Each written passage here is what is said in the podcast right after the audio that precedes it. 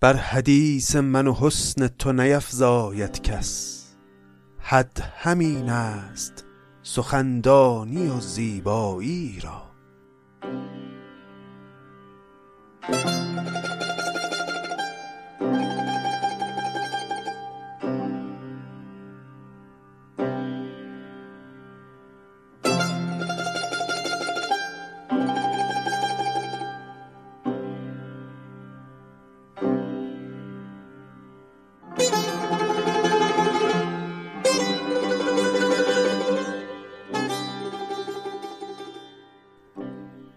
سلام. خوش آمدید به سیزدهمین پادکست سعدی جایی که ما قصد داریم در اون تمام آثار سعدی رو بخونیم و به قدر وسعمون و به قدر دانشمون تلاش کنیم که زیبایی ها و ظرافت های این آثار رو هم درک بکنیم. مثل همه قسمت ها این قسمت رو هم قصد داریم که با غزل آغاز بکنیم. اوج عواطف و اوج جنون و شاعرانگی سعدی رو در این غزل ها میشه یافت و ما تا اینجای کار 19 غزل از غزل های ابتدایی دیوان غزلیات سعدی رو خوندیم و در این قسمت می‌خوایم بریم به سراغ غزل های بیستم و بیست و یکم. پس بشنوید همین ابتدای کار غزل بیستم رو از دیوان غزلیات شیخ عجل سعدی تا دیگه بعد از خوندن غزل ها بریم به سراغ کتاب بوستان. پس الان بشنوید غزل بیستم رو از دیوان غزلیات.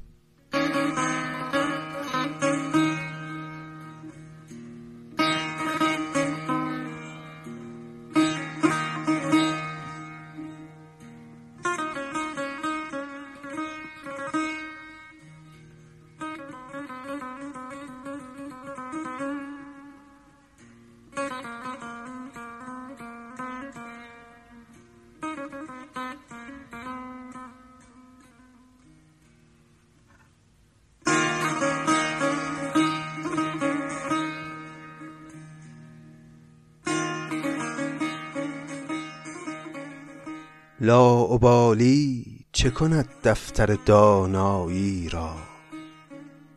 طاقت وعظ نباشد سر سودایی را.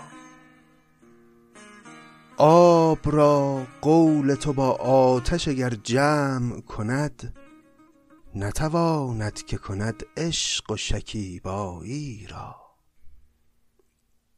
دیده را فایده آن است که دلبر بیند ور نبیند چه بود فایده بینایی را؟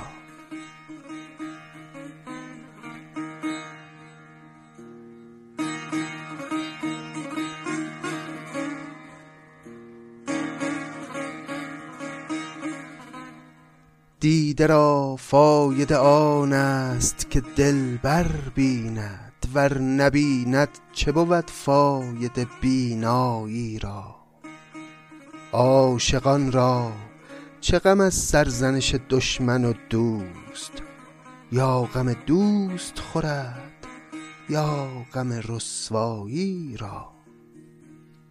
همه دانند که من سبزه خط دارم دوست. نه چو دیگر حیوان سبزه صحرایی را. من همان روز دل و صبر به یغما دادم که مقید شدم آن دل بر یغمایی را.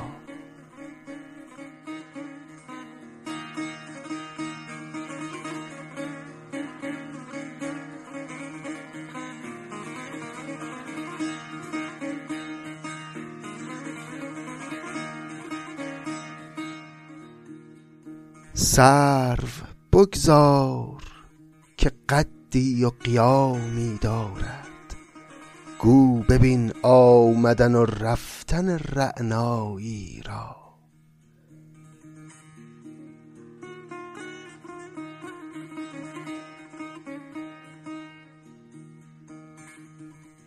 گر برانی نرود ور برود باز آید. ناگزیر است مگس دکه حلوایی را.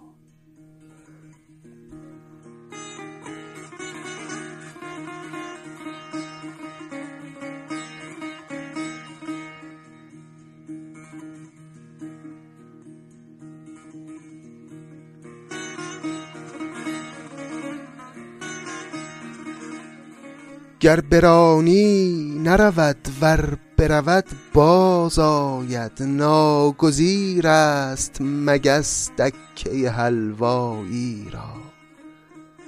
بر حدیث من و حسن تو نیفزاید کس. حد همین است سخندانی و زیبایی را.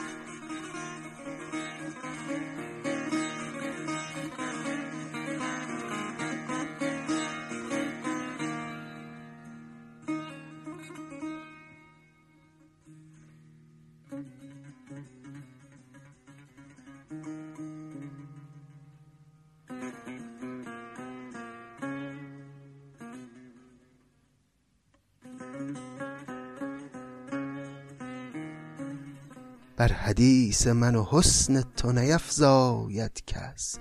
حد همین است سخندانی و زیبایی را سعدیا. نوبتی امشب دهل صبح نکوفت. یا مگر روز نباشد شب تنهایی را؟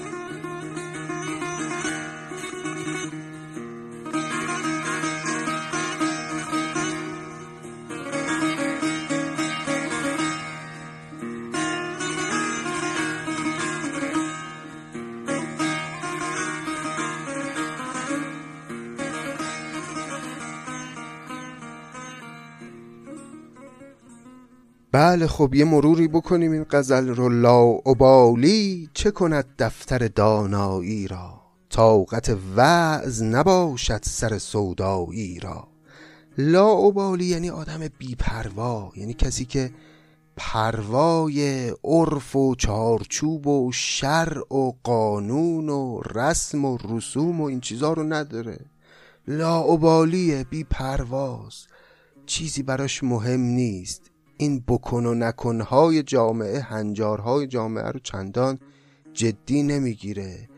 به طریقی میره که دلش می‌خواد به طریقی میره که خودش خوب و درست میپنداره. لا ابالی چه کند دفتر دانایی را؟ دفتری که پر از بیان این بکن و نکن هاست و با لحن خردمندانه ای این درسته و اون غلطه رو می‌خواد آموزش بده به چه درد لاعبالی می‌خوره؟ طاقت وعظ نباشد سر سودایی را. اون سری که سودا زده عشق شده این طاقت شنیدن پند و نصیحت واعظ رو نداره. آب را قول تو با آتش اگر جمع کند نتواند که کند عشق و شکیبایی را. گیرم که قول تو پندار تو بتونه آب رو با آتش یه جا جمع بکنه. اما حتی اگه این کار هم بتونه بکنه عشق و شکیبایی رو نمی‌تونه با هم یک جا جمع کنه. عشق وقتی از دری وارد میشه شکیبایی و صبر و قرار از اون در خارج میشه. عشق و شکیبایی با هم جمع پذیر نیست. دیده را فایده آن است که دلبر بیند ور نبیند چه بود فایده بینایی را؟ اینم از اون مزامینیه که خیلی دیگه در شعر سعدی تکرار میشه با بیانهای مختلف. هر بار هم که سعدی میگه شیرینی خاص خودشو داره. آقا این چشمو دادن که دلبران و زیبارویان رو باش ببینی دیگه. ندادن که زشتی ها رو ببینی.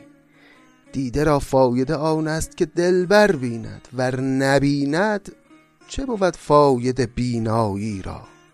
عاشقان را چه غم از سرزنش دشمن و دوست؟ یا غم دوست خورد یا غم رسوایی را.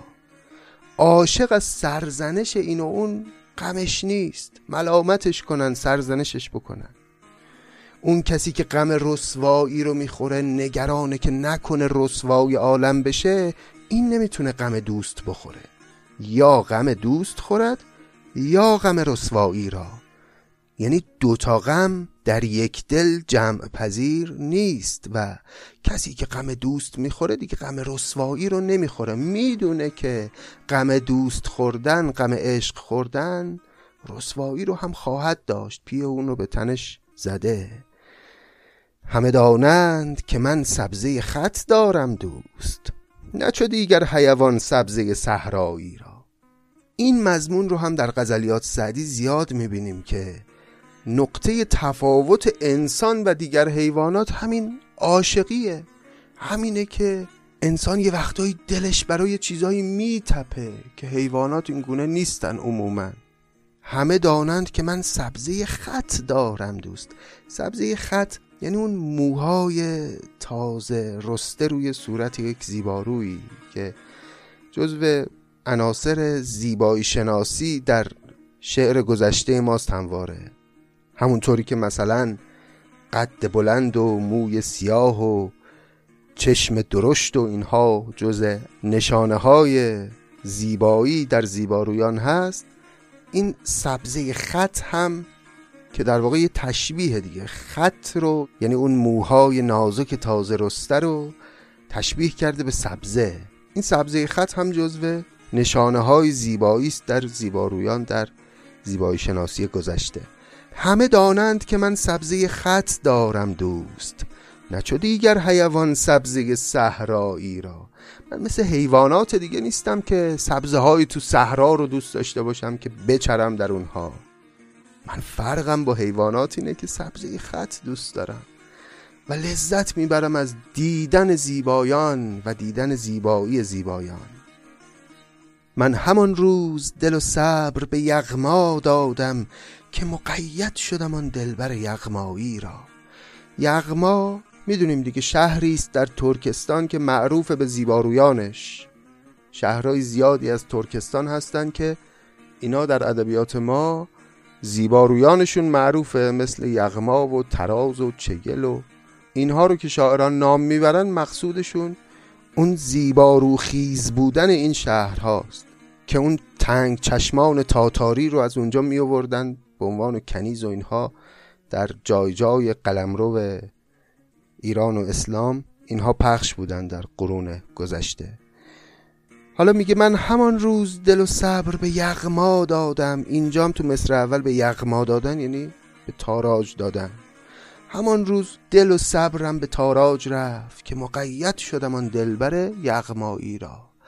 عاشقی برابر است با شیدایی و بیقراری و به یغما رفتن. این حرف کلی سعدی است در این غزل دیگه که در هر بیت داره به نوعی بیانش می‌کنه. سرو بگذار که قدی و قیامی دارد. گو ببین آمدن و رفتن رعنایی را. این سرو و ولش کن که یه قدی داره یه قیامی داره. آره خیلی هم قد و بالاش زیباست. اما بیا من یک قد و بالایی بهت نشون بدم که آمدن و رفتنی هم داره. سرو که سر جاش ایستاده با اون قد بلندش. اما من یه بلند قامت خوشندامی رو می‌شناسم که آمدن و رفتنی هم داره و میخرامه با اون قامتش. صرف بگذار که قدی و قیامی دارد. گو ببین آمدن و رفتن رعنایی را. ممکنه الان دوستان بگن ما اگر بخونیم رعنایی را خانش بهتری است. اما این به لحاظ قوانین قافیه یه ایراده که ما یای نکره رو بیایم قافیه بکنیم با یای نسبت. اینجا هم در تمام ابیات یا یای نسبت هست و نمی‌تونه اینجا با یای نکره قافیه بشه. فلزا حتما باید بخونیم. گو ببین آمدن و رفتن رعنایی را. گر برانی نرود ور برود بازآید ناگزیر است مگس دکه حلوایی را. این از اون شیرین زبونی های سعدی دیگه. یعنی من اگر زیاد مزاحمت میشم و وقت و بی وقت میام سراغ شیرینی های تو چون نسبت من با تو نسبت مگس است و دکه حلوایی. گر برانی نرود ور برود باز آید بیت بعدی هم که دیگه یکی از ابیات شاخص سعدی است از این جهت که خود سعدی معرفی خوبی از خودش در این بیت به دست داده. بر حدیث من و حسن تو نیفزاید کس. یعنی سخن از سخن من بهتر نخواهد بود. حدیث اینجا به معنای سخن. و زیبایی هم از زیبایی تو بالاتر نخواهد بود. بر حدیث من و حسن تو نیفزاید کس. کسی زیبایی بالاتر از زیبایی تو و سخنی بالاتر از سخن من نمی‌تواند و نخواهد ارائه داد. بر حدیث من و حسن تو نیفزاید کس. حد همین است. سخندانی و زیبایی را. این دیگه آخرشه. شعر از این بهتر نمیشه خوشگلم از این خوشگلتر نمیشه. سعدیا. نوبتی امشب دهل صبح نکوفت یا مگر روز نباشد شب تنهایی را؟ نوبتی اون کسیه که صبح کله سهر میاد و بر یک تبلی میکوبه که آمدن صبح رو به همگان اعلام بکنه. سعدی با خودش در این بیت نجوا می‌کنه که آیا امشب نوبتی بنا نیست که بیاد دهل صبح رو بکوبه و این شب تمام بشه یا نه؟ چون شب ما شب تنهایی است و چون شب فراغه و من امشب رو دست در گردن معشوقی به صبح نرسوندم بنا نیست که این شب صبح بشه و همینطور ادامه داره. سعدیا نوبتی امشب دهل صبح نکوفت یا مگر روز نباشد شب تنهایی را؟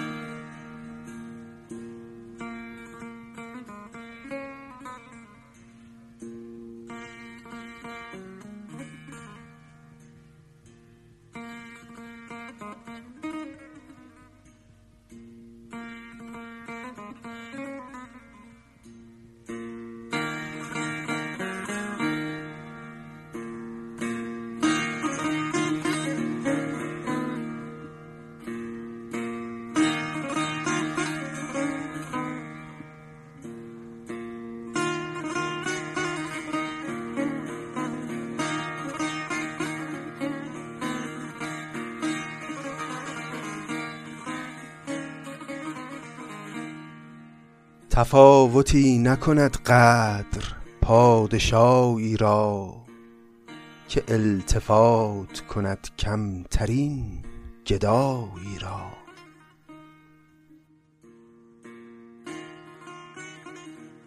به جان دوست که دشمن بدین رضا ندهد که در بروی ببندند آشنایی را.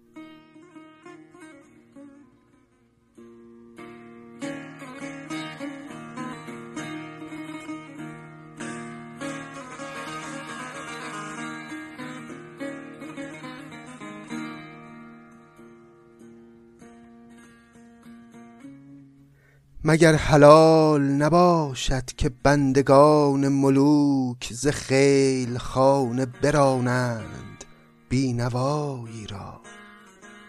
وگر تو جور کنی رای ما دگر نشود. هزار شکر بگوییم هر جفایی را.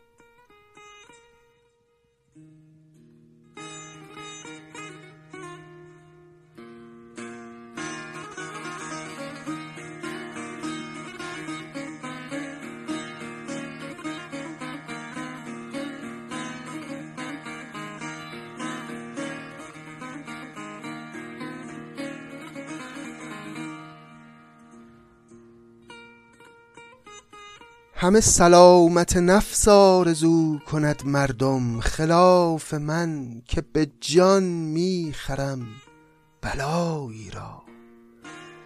حدیث عشق نداند کسی که در همه عمر به سر نکوفته باشد در سرایی را.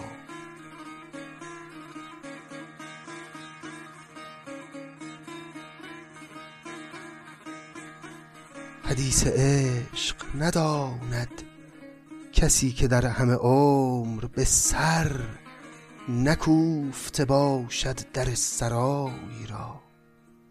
خیال در همه عالم برفت و باز آمد که از حضور تو خوشتر ندید جایی را.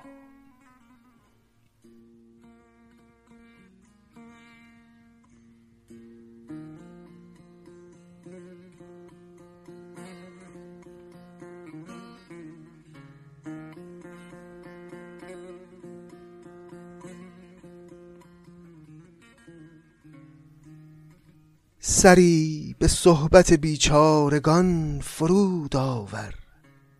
همین قدر که ببوسند خاک پایی را. قبای خوشتر از این در بدن تواند بود.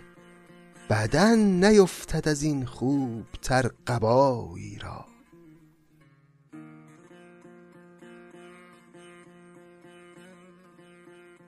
اگر تو روی نپوشی بدین لطافت و حسن دیگر نبینی در پارس پارسایی را.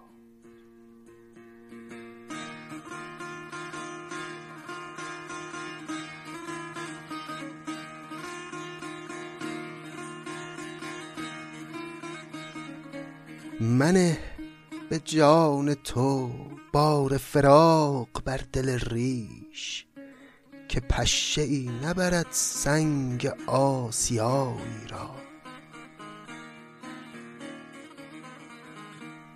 دیگر به دست نیاید چون من وفاداری که ترک می ندهم عهد بی وفایی را. دعای سعدی اگر بشنوی زیان نکنی. دعای سعدی اگر بشنوی زیان نکنی. که یحتمل که اجابت بود دعایی را.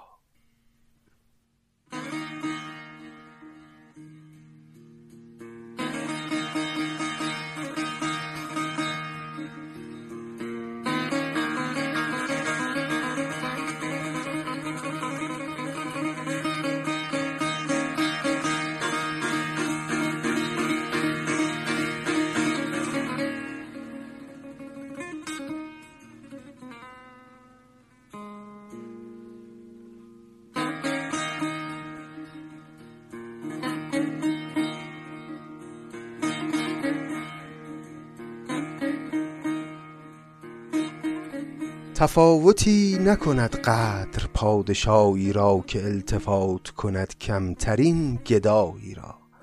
حالا اگر یک پادشاهی بیاد و التفاتی کنه توجهی کنه به یه گدای کمترینی مگه چیزی از شعن و قدر اون پادشاه کم میشه؟ نمیشه. پس تو هم یه التفاتی به حال ما بکن. به جان دوست که دشمن بدین رضا ندهد که در به روی ببندند آشنایی را. این کاری که تو با ما می‌کنی در خونت رو به رو ما میبندی و ما رو راه نمیدی؟ دیگه اوج نامردیه. دشمن هم رضا نمیده که آدم در به روی یک آشنایی ببنده. مگر حلال نباشد که بندگان ملوک ز خیل خانه برانند بینوایی را؟ اینجا مگر به معنای شاید نیست به معنای هماناست. میگه همانا حلال نباشد که بندگان ملوک بندگان پادشاهان یه بینوایی رو از خیلخانه برانند. خیلخانه هم هم به معنای همون درگاه پادشاه می‌تونه باشه هم جایی که مثلا خانه شاهی است که پادشاه سفره پن می‌کنه برای رعیت که بیان بر سر سفرش باشن و اینجا میگه که این درست نیست حلال نیست که بندگان ملوک یک بینوایی رو از خیلخانه دورش کنن و در به روی او ببندند. پس همه اینها رو سعدی داره خطاب به معشوق میگه. یعنی او رو در یک جایگاه سلطانی نشانده. میگه تو شاه عشق منی و منم در مقابل تو رعیتی بیپناه که روی به درگاه تو نهادم و تو در به روی من باز نمی کنی. وگر تو جور کنی رای ما دگر نشود. هزار شکر بگوییم هر جفایی را. واضحه دیگه بیت. همه سلامت نفس آرزو کند مردم. خلاف من که به جان می‌خرم بلایی را. مردم همه آرزوشون اینه که سلامتی داشته باشن. سلامت نفس آرزو می‌کنن اما من در این ماجرا با همه متفاوتم. به جان می‌خرم بلایی را. حاضرم جانم و بدم یه بلایی رو به دست بیارم. معلوم اون بلا هم چیزی نیست جز همین بلای عاشقی.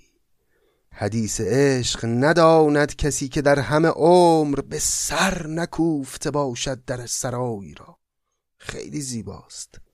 این که آدم در خانه ای رو در سرایی رو با سر بکوبه این نشانه خیلی چیزا می‌تونه باشه. اولا نشانه اوج بیتاقتی برای دیدار کردن صاحب خانه. ثانیا می‌تونه این معنا رو برای صاحب خانه داشته باشه که یعنی من سرم رو برات آوردم به عنوان پیشکش. و اون موسیقی که سر و سرا اینجا ایجاد کرده حقیقتا خیلی اوج داده به این مصرع. حدیث عشق نداند کسی که در همه عمر به سر نکوفته باشد در سرایی را. کسی که یه همچین حالی رو تجربه نکرده باشه چه می‌فهمه از حدیث عشق و عاشقی؟ خیال در همه عالم برفت و باز آمد که از حضور تو خوشتر ندید جایی را. خیالم همه دنیا رو گشت اما خوشتر از حضور تو کنار تو جایی رو پیدا نکرد. سری به صحبت بیچارگان فرود آور همین قدر که ببوسند خاک پایی را.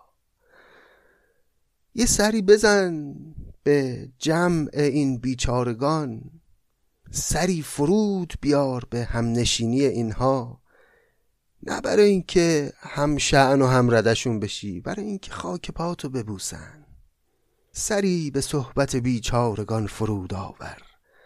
همین قدر که ببوسند خاک پایی را. قبای خوشتر از این در بدن توانت بود. بدن نیفتد از این خوب تر قبایی را. همین یه بیت که در این غزل نبود شاید کسانی می‌تونستن این غزل رو تعابیر غیر زمینی هم ازش بکنن. تعابیر عرفانی هم ازش بکنن. گرچه باز لحن در همه ابیات پیداست که لحن یه عاشقی است که داره خودشو به تکلف و تصنع کوچیک می‌کنه برای معشوق برای اینکه دل ببره از او برای اینکه دل او رو به رحم بیاره.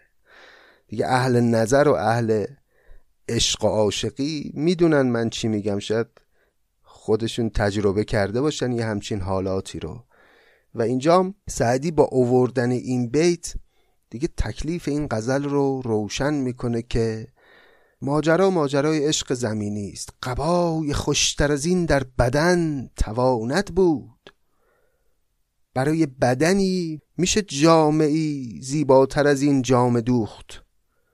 اما بدن نیفتد از این خوبتر. قبایی را. اما برای یه قبایی برای جامعی بدنی خوبتر از این نمیشه متصور شد. اگر تو روی نپوشی بدین لطافت و حسن دگر نبینی در پارس پارسایی را.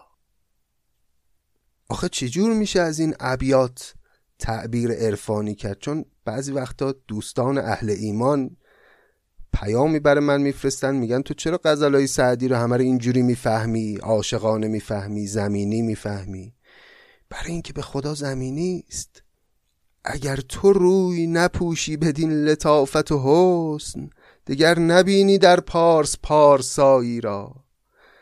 پارسا یعنی پرهیزگار دیگه یعنی کسی که از گناه دوری می‌کنه. اینجور که تو داری لطافت و حسنت رو به نمایش می‌گذاری در کل منطقه پارس و شیراز پارسایی باقی نمیمونه. من به جان تو بار فراق بر دل ریش که پشه ای نبرد سنگ آسیایی را. این به جان تو یه جورایی یه جمله معترضه است یعنی به جان تو سوگند. جان تو سوگند بار فراق بر دل ریش ما نگذار.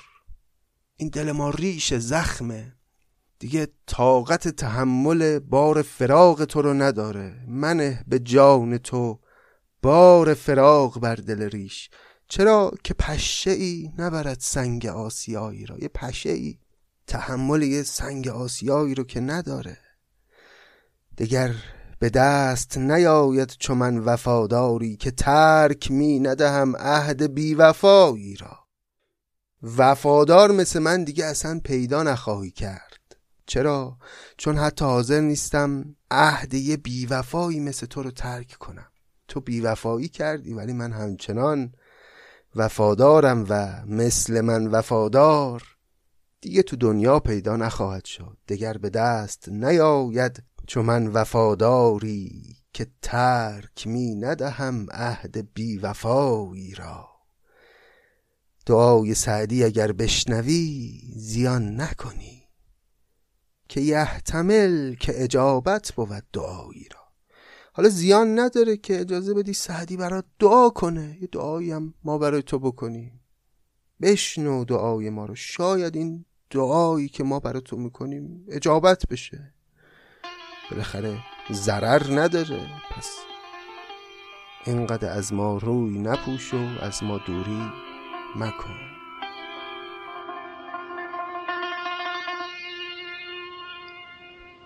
جزای آن که نگفتی شکر روز بسال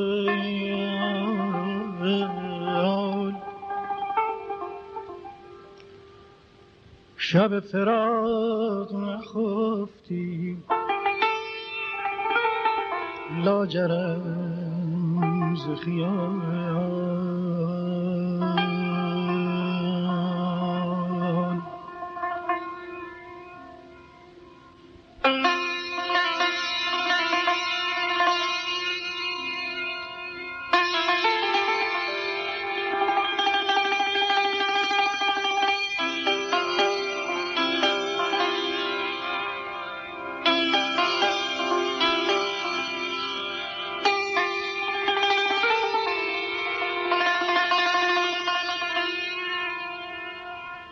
جزای آن که نگفتی شکر روز وسال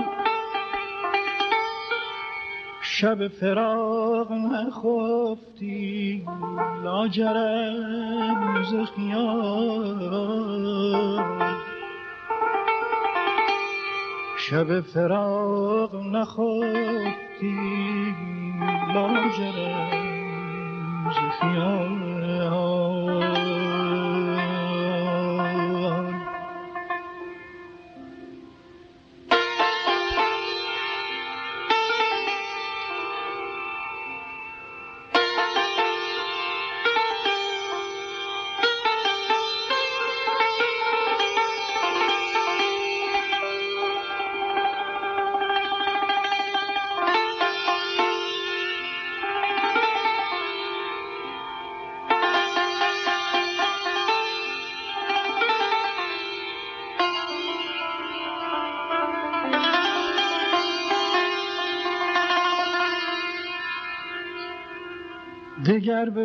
گوش فراموش عهد سنگین دل. پیام ما که رساند. مگر نسیم شمال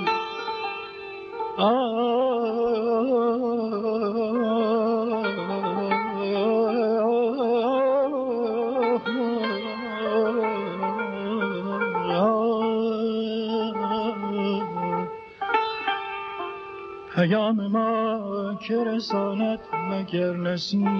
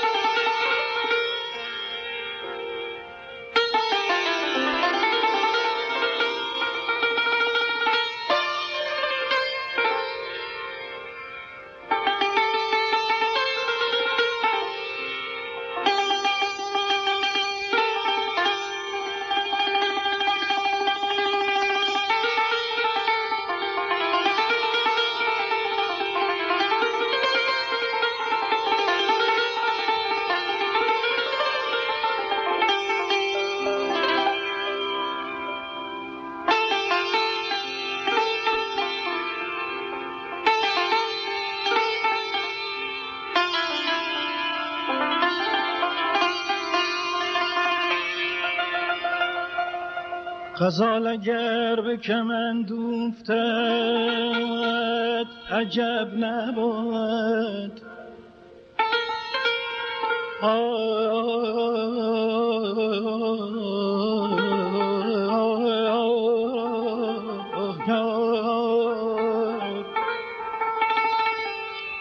غزال اگر به کمند افتد عجب نبود. عجب فتادن مرد است در کمند غزال.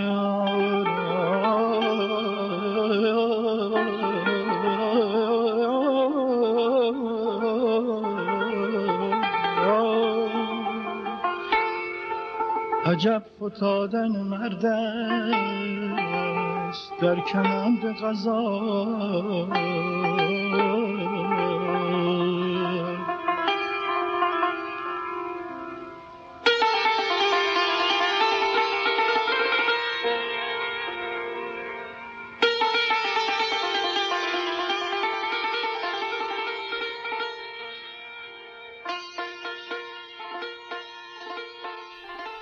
خب بریم دیگه سراغ کتاب بوستان که ما همچنان در باب اولش هستیم باب در عدل و تدبیر و رای که سخن سعدی است درباره سیاست و حکومت و بیشتر خطابش هم به پادشاهان و حاکمانه و نظرات خودش سعدی درباره سیاست ورزی و اینکه چگونه می شود یک حکومت موفق و قدرتمند و با صلابت و پایدار و در عین حال خیرخواه رعیت داشت و عمده سخن سعدی هم اینه که این خیرخواهی رعیت و اون پایداری و ثبات در حکومت اینها ملازم همدیگن و حاکمان اگر می‌خوان که حکومتشون پابرجا و مقتدر باشه راهی ندارن جز اینکه هوای مردم رو داشته باشن.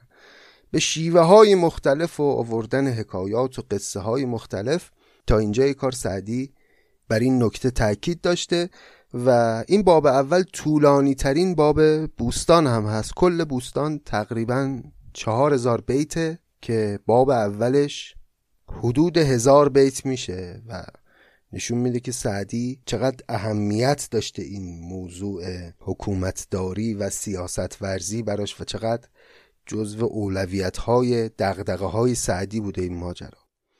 بریم ادامه باب اول رو بخونیم ببینیم که چه حکایاتی رو در این قسمت سعدی پیشکش ما خواهد کرد. گزیری به چاهی در افتاده بود که از حول او شیر نر ماده بود. بداندیش مردم به جز بد ندید. بیافتاد و عاجزتر از خود ندید.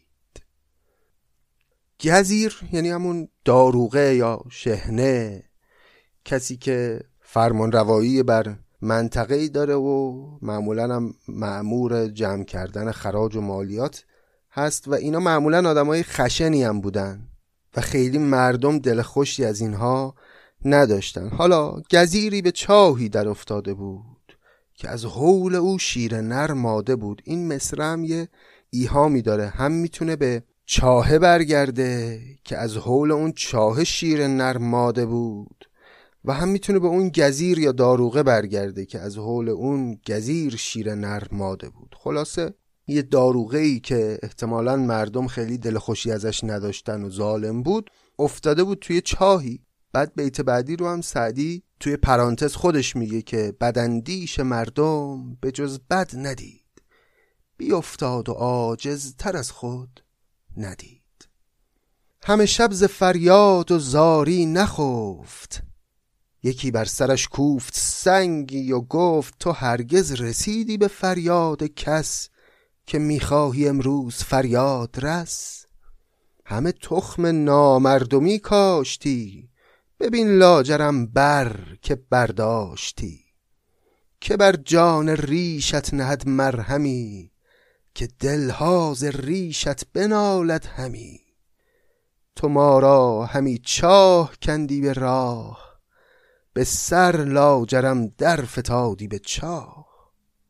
کل ماجرا تقریبا همین بود که یه کسی از بالای این چاه رد می‌شد دید که این داروغه افتاده در چاه و یه سنگی ورداشت زد تو سرش گفت چیه؟ می‌خوای بیای بیرون؟ تو هرگز رسیدی به فریاد کس که می‌خواهی امروز فریاد رس؟ و ادامه ابیات که شنیدیم که همه تخم نامردمی کاشتی. ببین لاجرم بر که برداشتی. این بر و این میوهی که الان برداشت کردی که همان افتادن در چاه و اینکه هیچ کسی هم نمیاد به کمکت هست این نتیجه اون تخمیه که کاشتی تخم نامردمی. تو ما را همی چاه کندی به راه به سر لاجرم در فتادی به چاه. دو کس چه کنند از پی خاص و عام یکی نیک محضر دیگر زشت کام. دو نفر برا مردم چاه می‌کنن یکی آدم نیک محضر خوب یکی هم آدم زشت نام بد. دو کس چه کنند از پی خاص و عام یکی نیک محضر یکی زشت نام. یکی تشنه را تا کند تازه حلق. دگر تا به گردن در افتند خلق. پس اون نیک محضر چاه می‌کنه برای اینکه تشنگان ازش آب بخورن و اون زشت نام چاه می‌کنه برای اینکه مردم بیفتن توش.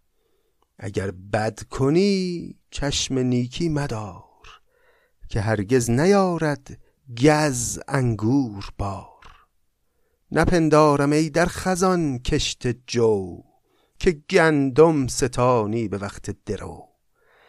درخت زقوم ار به جان پروری مپندار هرگز کزو برخری. زقوم یا همون زقوم می‌دونید یه درختی است در جهنم. که میوه های تلخ داره. درخت زقوم به کاری ثمره شیرین به تو نخواهد داد.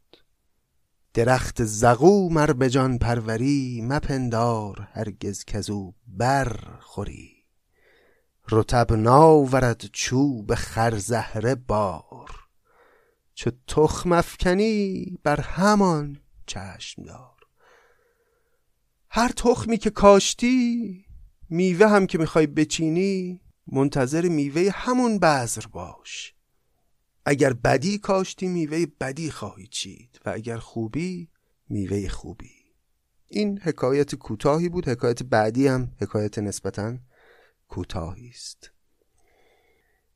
حکایت کنند از یکی نیک مرد که اکرام حجاج یوسف نکرد. به سرهنگ دیوان نگه کرد تیز که نطعش بیانداز و خونش بریز. پس قصه اینطوره که یک نیک مردی بود که به حجاج یوسف اکرام نکرد احترام نگذاشت. حجاج یوسف در دوران بنی امیه والی عراق و حجاز بود. مرد بسیار سنگدل و سختگیری بود اینجور که در تاریخ نقل شده و به زشتی واقعا نامش در تاریخ رفته. خیلی صفاک بود. خیلی راحت خون میریخت و یه مردی یه باری در این حکایت احترام لازم رو به حجاج یوسف نذاشت و او به خشم اومد و به سرهنگ دیوان نگه کرد. تیز که نطعش بیانداز و خونش بریز. نطع یه فرش چرمین بوده که پهن می‌کردن. وقتی می‌خواستن گردن یه کسی رو بزنن اون بساتی که پهن می‌کردن اولین نطع بوده. حالا به چه دلیل؟ نمی‌دونم ولی خیلی جا نظامی هم چند جایی داشتیم که اشاره می‌کنه که می‌خوان گردن کسی رو بزنن نطع پهن می‌کنن. خلاصه حجاج یوسف گفت نطع و پهن کن و سر این بابا رو قطع کن. چو حجت نماند جفاجوی را به پرخاش در هم کشد روی را. آدم جفاجوی سخت دلی که پرخاشگره و حجت و دلیلی هم برای کاراش نداره این زود از کوره در میره و تصمیمات این چنینی می‌گیره. این بیت رو توی پرانتز باز سعدی در واقع کامنت خودشو گذاشته این وسط. چو حجت نماند جفاجوی را به پرخاش در هم کشد روی را. بخندید و بگریست مرد خدای. عجب داشت سنگین دل تیر رای. چو دیدش که خندید و دیگر گریست بپرسید که این خنده و گریه چیست؟ بگفتا همی گریم از روزگار که تفلان بیچاره دارم چهار. همی خندم از لطف یزدان پاک که مظلوم رفتم نه ظالم به خاک. عجب نکته ظریفی رو دیده اینجا سعدی. میگه همین که حجاج یوسف دستور داد که این مرد رو بکشن او خندید و گریست. حجاج پرسید برای چی میخندی و گریه می‌کنی؟ گفت گریه می‌کنم از اینکه چهار تا بچه دارم که کسی رو ندارن بعد از من چه خواهند کرد. اما میخندم از لطف خداوند و شادمانم از اینکه مظلوم میمیرم نه ظالم. و این خود توفیقی است که انسان در جایگاه مظلوم باشه. اگرچه درد داره و سختی داره و زجر داره اما مظلوم بودن بسی میارزه که انسان بخواد در جایگاه ظلم کردن و ظالم باشه. همی خندم از لطف یزدان پاک که مظلوم رفتم نه ظالم به خاک. پسر گفتش ای نامور شهریار یکی دست از این مرد صوفی بدار که خلقی بر او روی دارند و پشت. نرایست خلقی به یک بار کشت. بزرگی و عفو و کرم پیشه کن ز خردان اطفالش اندیشه کن. پسر حجاج یوسف بهش توصیه کرد که ببخشش این مرد رو و او کسیه که مردمان به او روی دارند و پشت. یعنی مردم به او رو میارن و بهش توجه دارن و او پشتگرمی مردمه. یک صوفیه یه مرد عارفی است که مردم قبولش دارن و تو بی خودی نکشش و بیا و به اطفالش رحم کن و از خون او بگذر. شنیدم که نشنید و خونش بریخت. ز فرمان داور که داند گریخت؟ بزرگی در آن فکرت آن شب بخفت به خواب اندرش دید و پرسید و گفت دمی بیش بر من سیاست نراند عقوبت بر او تا قیامت بماند. عجب. پس حجاج یوسف به توصیه پسر خودش هم عمل نکرد و خون اون مرد رو ریخت. شنیدم که نشنید و خونش بریخت. ز فرمان داور که داند گریخت. این ز فرمان داور که داند گریخت هم باز یک جمله معترضه است که سعدی به عنوان کامنت داره میاره این وسط. یعنی قسمتش بود این مرد که کشته بشه و به خاطر همین به دل حجاج یوسف نیفتاد که ببخشه این مرد رو. البته که از گناه او چیزی کم نمیشه از گناه حجاج اما این هم اندیشه پرتکراری است در شعر سعدی دیگه. یه جور جبرگرایی که برآمده از اون اندیشه های اشعری است که خب سعدی در فضای اشعریت تنفس کرده دیگه. شنیدم که نشنید و خونش بریخت. ز فرمان داور که داند گریخت. بزرگی در آن فکرت آن شب بخفت به خوابندرش دید و پرسید و گفت یه بزرگی همون شب این آقایی که از دنیا رفت و تو خواب دید و حالشو پرسید و اوزارو پرسید و اون چنین جواب داد. دمی بیش بر من سیاست نراند عقوبت بر او تا قیامت بماند.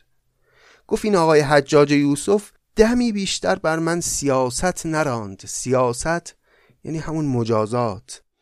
او یه لحظه ای منو مجازات کرد و من یه دردی رو احساس کردم یه رنجی رو کشیدم. اما عقوبت کاری که او با من کرد تا قیامت بر دامن او ماند. او یه لحظه خشم گرفت و یه رنجی رو بر من وارد کرد و منو کشت و تمام شد. اما یک ننگ ابدی رو و یک عذاب ابدی رو برای خودش در ازای این کاری که کرد خرید. نخفته است مظلوم از آهش بترس.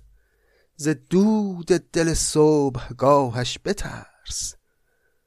نترسی که پاکندرونی شبی برارد ز سوز جگر یا ربی. نه ابلیس بد کرد و نیکی ندید بر پاک ناید ز تخم پلید. ندیدی که ابلیس بد کرد و در ازاش نیکی ندید یعنی ترد شد از درگاه الهی. پس تو هم بدی نکن که بر بد نچینی. سمر بد حاصل نکنی. بر پاک ناید ز تخم پلید. مدر پرده کسب هنگام جنگ که باشد تو را نیز در پرده ننگ. پرده دریدن یعنی آبروی کسی رو بردن. با یه کسی جنگ داری آبروشو نبر. که تو هم در خلوت خودت در پنهان خودت زشتی هایی داری ننگ هایی داری رازهایی داری که نمی‌خوای کسی از اونها اطلاع داشته باشه. مدر پرده کسب هنگام جنگ که باشد تو را نیز در پرده ننگ. مزن بانگ بر شیر مردان درشت چو با کودکان بر نیایی به مشت یکی پند می‌داد فرزند را نگه دار پند خردمند را. مکن جور بر خردکان ای پسر که یک روزت افتد بزرگی به سر. نمی ترسی ای گرگک کم خرد که روزی پلنگیت بر هم درد؟ بخوردی درم زور سرپنجه بود دل زیر دستان ز من رنجه بود. بخوردم یکی مشت زور آوران نکردم دگر زور بر لاغران. خورد که بودم کوچیک که بودم زورم زیاد بود. به بچه های دیگه زور می‌گفتم. یه روز از یک زورآوری یه مشتی خوردم فهمیدم که به ضعیفتر از خودم نباید ظلم کنم. بخوردی درم زور سرپنجه بود. دل زیر دستان ز من رنجه بود. بخوردم یکی مشت زورآوران نکردم دیگر زور بر لاغران. الا تا به غفلت نخفتی که نوم حرام است بر چشم سالار قوم. غم زیر دستان بخور زینهار. بترس از زبردستی روزگار. نصیحت که خالی بود از غرض چو داروی تلخ است دفع مرض. باز این ابیات هم توصیه است به حاکمان که توی که سالار قوم هستی خواب غفلت بر چشم تو حرامه. الا تا به غفلت نخفتی که نوم یعنی خواب حرام است بر چشم سالار قوم. غم زیر دستان بخور زینهار بترس از زبردستی روزگار. تا روزگار بر تو زبردست نشده و تو رو به زیر نیفکنده و تا این قدرت رو داری غم زیر دستان بخور هواشونو داشته باش. نصیحت که خالی بود از غرض چو داروی تلخ است دفع مرض. این نصیحت های منم چون خالی از غرضه و مشفقانه است. اگرچه تلخه اما دفع مرضه. پس بپذیر این نصایح. رو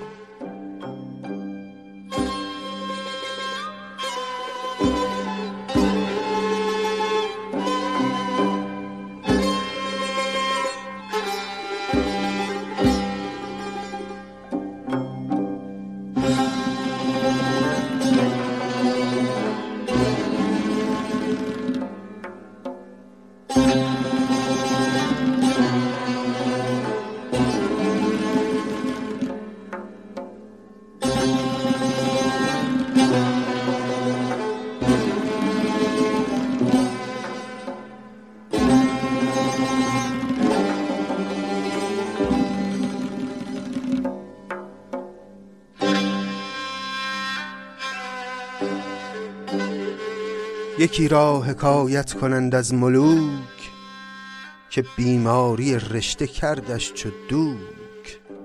چنانش در انداخت ضعف جسد که می برد بر زیر دستان حسد. که شاه هرچه بر عرصه نام آور است چو ضعف آمد از بیدقی کمتر است.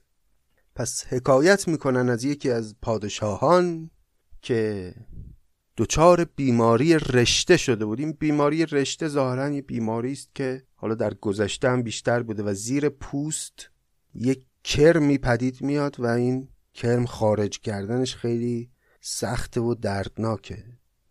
این پادشاه دچار این بیماری شده بود. بیماری رشته کردش چو دوک. یعنی مانند دوک او رو لاغر و نحیف و ضعیف کرد. چنانش در انداخت ضعف جسد که می برد بر زیر دستان حسد. انقدر ضعیف شده بود که به زیر دستای خودش حسد می برد که شاه هرچه بر عرص نام آور است چو ضعف آمد از بیدقی کمتر است. بیدق هم یعنی سرباز. ندیمی زمین ملک بوسه داد که ملک خداوند جاوید باد. در این شهر مردی مبارک دم است. که در پارسایی چنوی کم است. نرفته است هرگز ره ناسواب دلی روشن و دعوتی مستجاب. نبردند پیشش مهمات کس که مقصود حاصل نشد در نفس. بخوان تا بخواند دعایی برین که رحمت رسد ز آسمان برین. پس یه نفر از نزدیکان پادشاه اومد گفتش که مردی اهل خدا در این شهر هست که خیلی درستکاره و نفسش حقه و هر دعایی می‌کنه مستجاب میشه. او رو بخوان دعوتش کن که بیاد یه دعایی بکنه به حال شما بلکه این بیماری شما هم شفا پیدا بکنه. بفرمود تا مهتران خدم بخواندند پیر مبارک قدم. برفتند و گفتند و آمد فقیر تنی محتشم در لباسی حقیر. بگفتا دعایی کن ای هوشمند که در رشته چون سوزنم پای بند. پس اووردن این مرد رو تنی محتشم در لباسی حقیر. وجود عزیز و دارای حشمتی داشت که لباسهای حقیر و کهنه به تن کرده بود و پادشاه از او خواست که او رو دعا کنه. شنید این سخن پیر خمبود پشت به تندی برآورد بانگی درشت که حق مهربان است بر دادگر ببخشای و بخشایش حق نگر. دعای منت کی شود سودمند اسیران محتاج در چاه و بند. تو نا کرده بر خلق بخشایشی کجا بینی از دولت آسایشی؟ بباید عذر خطا خواستن پس از شیخ صالح دعا خواستن. کجا دست گیرد دعای ویت دعای ستم دیدگان در پیت؟ پس این مرد خداشناس به تندی نهیب زد بر این پادشاه که دعای من چه به درد تو می‌خوره. مهربانی خدا شامل حال دادگران میشه نه ظالمان. کلی در زندانهای تو انسانهای ضعیف مظلوم به ناحق در بند شدن. وقت تو می‌خوای که من دعا کنم خدام مشکل تو حل کنه. اول توبه کن از این شیوه ای که داشتی و جبران کن مافات رو بعد از من دعای خیر بخوا. کجا دست گیرد دعای ویت؟ دعای ستم دیدگان از پیت. شنید این سخن شهریار عجم ز خشم و خجالت برآمد به هم. برنجید و پس با دل خیش گفت چه رنجم؟ حق است این که درویش گفت. بفرمود تا هر که در بند بود به فرمانش آزاد کردند زود. پس پادشاه ابتدا که این سخن رو شنید به هم برآمد خشمگین شد ولی در عین حال خجالت زده هم شد و با خودش فکر کرد که خب راست میگه دیگه. برنجید و پس با دل خیش گفت چه رنجم؟ حق است این که درویش گفت. بفرمود تا هر که در بند بود به فرمانش آزاد کردند زود. جهان دیده بعد از دو رکعت نماز به داور برآورد دست نیاز که ای بر فرازنده آسمان به جنگش گرفتی به صلحش بمان. ولی همچنان بر دعا داشت دست که شه سر برآورد و بر پای جست. تو گفتی ز شادی بخواهد پرید چو تاووس چون رشته در پا ندید. پس بعد از اینکه پادشاه آزاد کرد زندانیان رو این مرد خداشناس شروع کرد به دعا کردن و همین در حال دعا که بود بیماری او شفا پیدا کرد و از خوشحالی داشت. پر در می آورد که دید رشته اون بیماری رشته دیگه در اعضاش نیست. بفرمود گنجینه گوهرش فشاندند در پای و زر بر سرش. حق از بهر باطل نشاید نهفت. از آن جمله دامن بیافشاند و گفت مرو با سر رشته بار دیگر. مبادا که دیگر کند رشته سر. چو باری فتادی نگه دار پای که یک بار دیگر بلغزد ز جای. پس بعد از اینکه پادشاه شفا پیدا کرد زر و گوهر ریخت به پای این مرد خداشناس متا مرد نپذیرفت این جبران مادی پادشاه رو و حق از بهر باطل نشاید نهفت از آن جمله دامن بیافشاند و گفت دامن فشاندن یعنی چیزی رو نخواستن دامنش رو از اون زرها و گوهرها افشاند و گفت مرو با سر رشته بار دیگر مبادا که دیگر کند رشته سر. یعنی خواسته این مرد از پادشاه در ازای این دعایی که کرده بود این بود که بر نگرد به شیوه قبلی خودت مرو با سر رشته بار دیگر مبادا که دیگر کند رشته سر. اگه دوباره شروع کنی به ظلم کردن و شیوه قبلی رو پی بگیری دوباره اون بیماری رشته ممکنه بیاد سراغ تا. چو باری فتادی نگهدار پای که یک بار دیگر بلغزد ز جای. ز سعدی شنو این سخن راست است. نه هر باری افتاده برخواست است. جهان ای پسر ملک جاوید نیست. ز دنیا وفاداری امید نیست. نه بر باد رفتی سهرگاه و شام سریر سلیمان علیه السلام. به آخر ندیدی که بر باد رفت. خنک آنکه با دانش و داد رفت. ندیدی اون تخت سلیمان که باد رو در فرمان خودش داشت و باد این تخت رو جابجا جا می کرد و سلیمان باد رو هم مسخر خودش کرده بود. با این حال ندیدی حتی اون تخت هم به باد رفت. خنک آنکه با دانش و داد رفت. خوش به حال اون کسی که اهل دانش بود و اهل داد بود اهل عدالت بود و به این حال جهان رو ترک کرد. کسی زین میان گوی دولت رو بود که در بند آسایش خلق بود.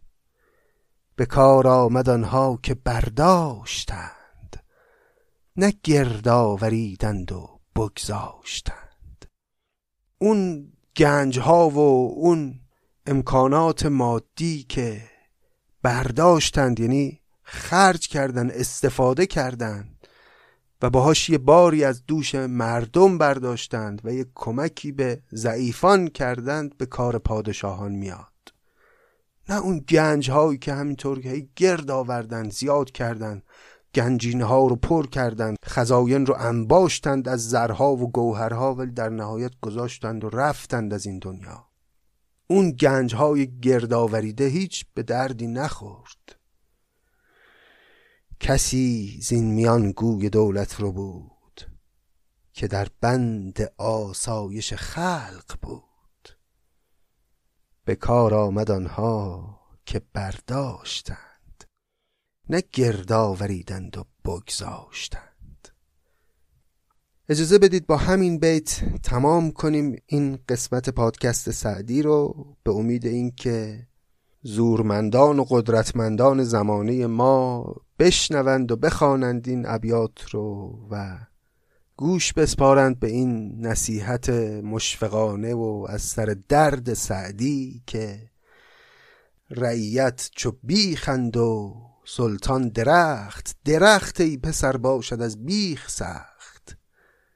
برو پاس درویش محتاج دار که شاه از رعیت بود تاج دار این همون ابیات ابتدایی باب اول بوستان بود که مضمون این ابیات رو می‌بینید که مدام داره به شکلهای مختلف و با زبانهای مختلف سعدی بیان می‌کنه به این امید که بشنوند و به این امید که به کار ببندن اونهایی که هنوز روزگار بر اونها زبردست نشده و هنوز به زیر افکنده نشدند و هنوز فرصت دارند برای اینکه هوای مردم رو داشته باشند و از این طریق نام نیکی برای خودشون دست و پا کنند خیلی سپاسگزار از همه شما که شنیدید پادکست سعدی رو. ما باب اول بوستان رو دیگه کم کم از نیمه هاش گذشتیم و داریم به انتهاش نزدیک میشیم اما همچنان چند قسمتی رو در این باب خواهیم بود.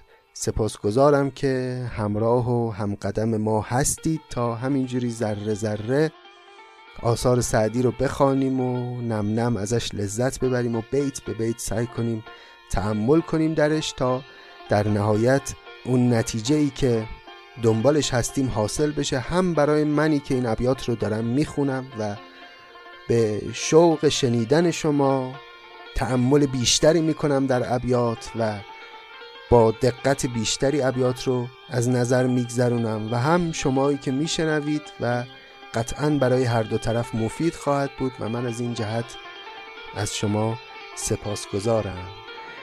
خوب باشید دوستان مراقب خوبی های خودتون باشید و شما رو تا ادامه سخن سعدی به خداوند مهربان میسپارم. یا حق.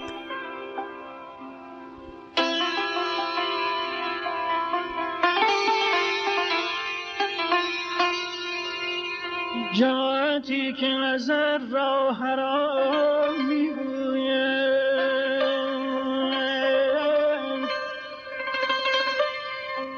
نظر حرام بکردند نظر حرام بکردند خون خلق حلال.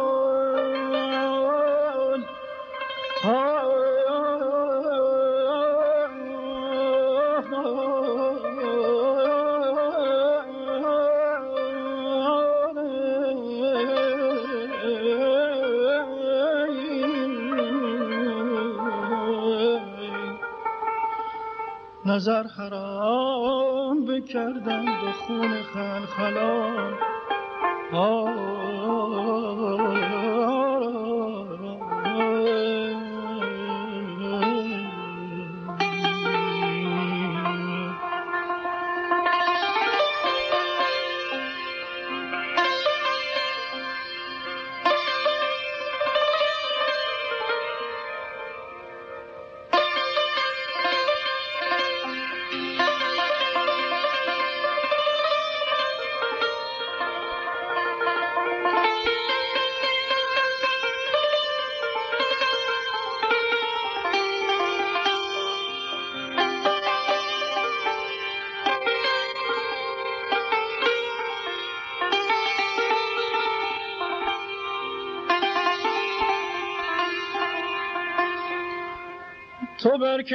فراتی ندانی این منی دوست تو بر کنار فراتی ندانی این منی به راه بادی دانه قدر آب زلال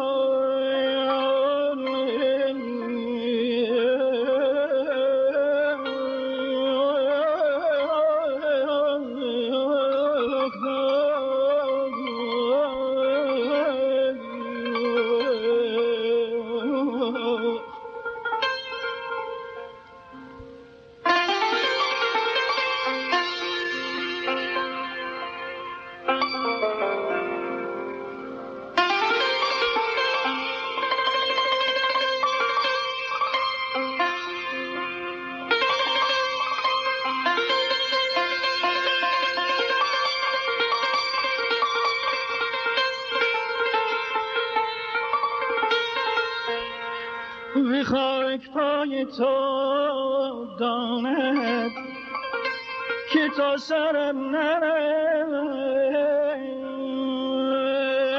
ز سر به در نرد همچنان امید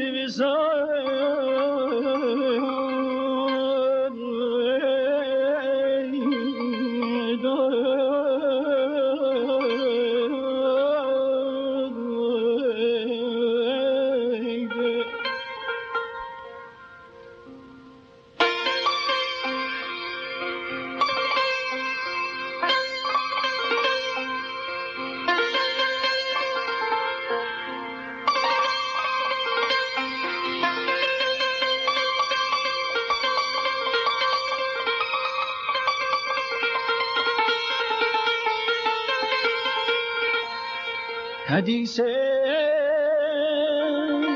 عشق چه عجب که بر زبان آری. به آب دیده خونی نوشته صورت ها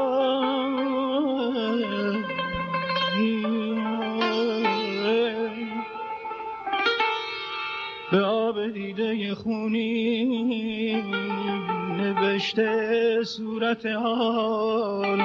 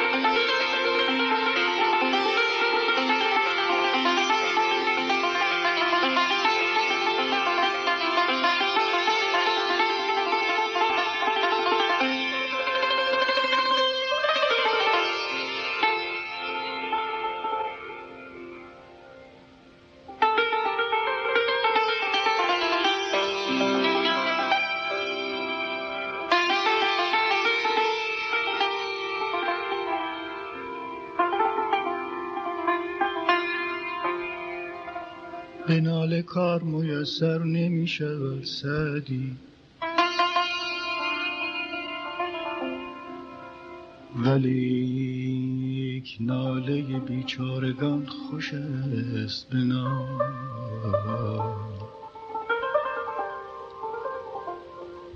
به نال کار میسر نمی شود سعدی ولیک ناله بیچارگان خوش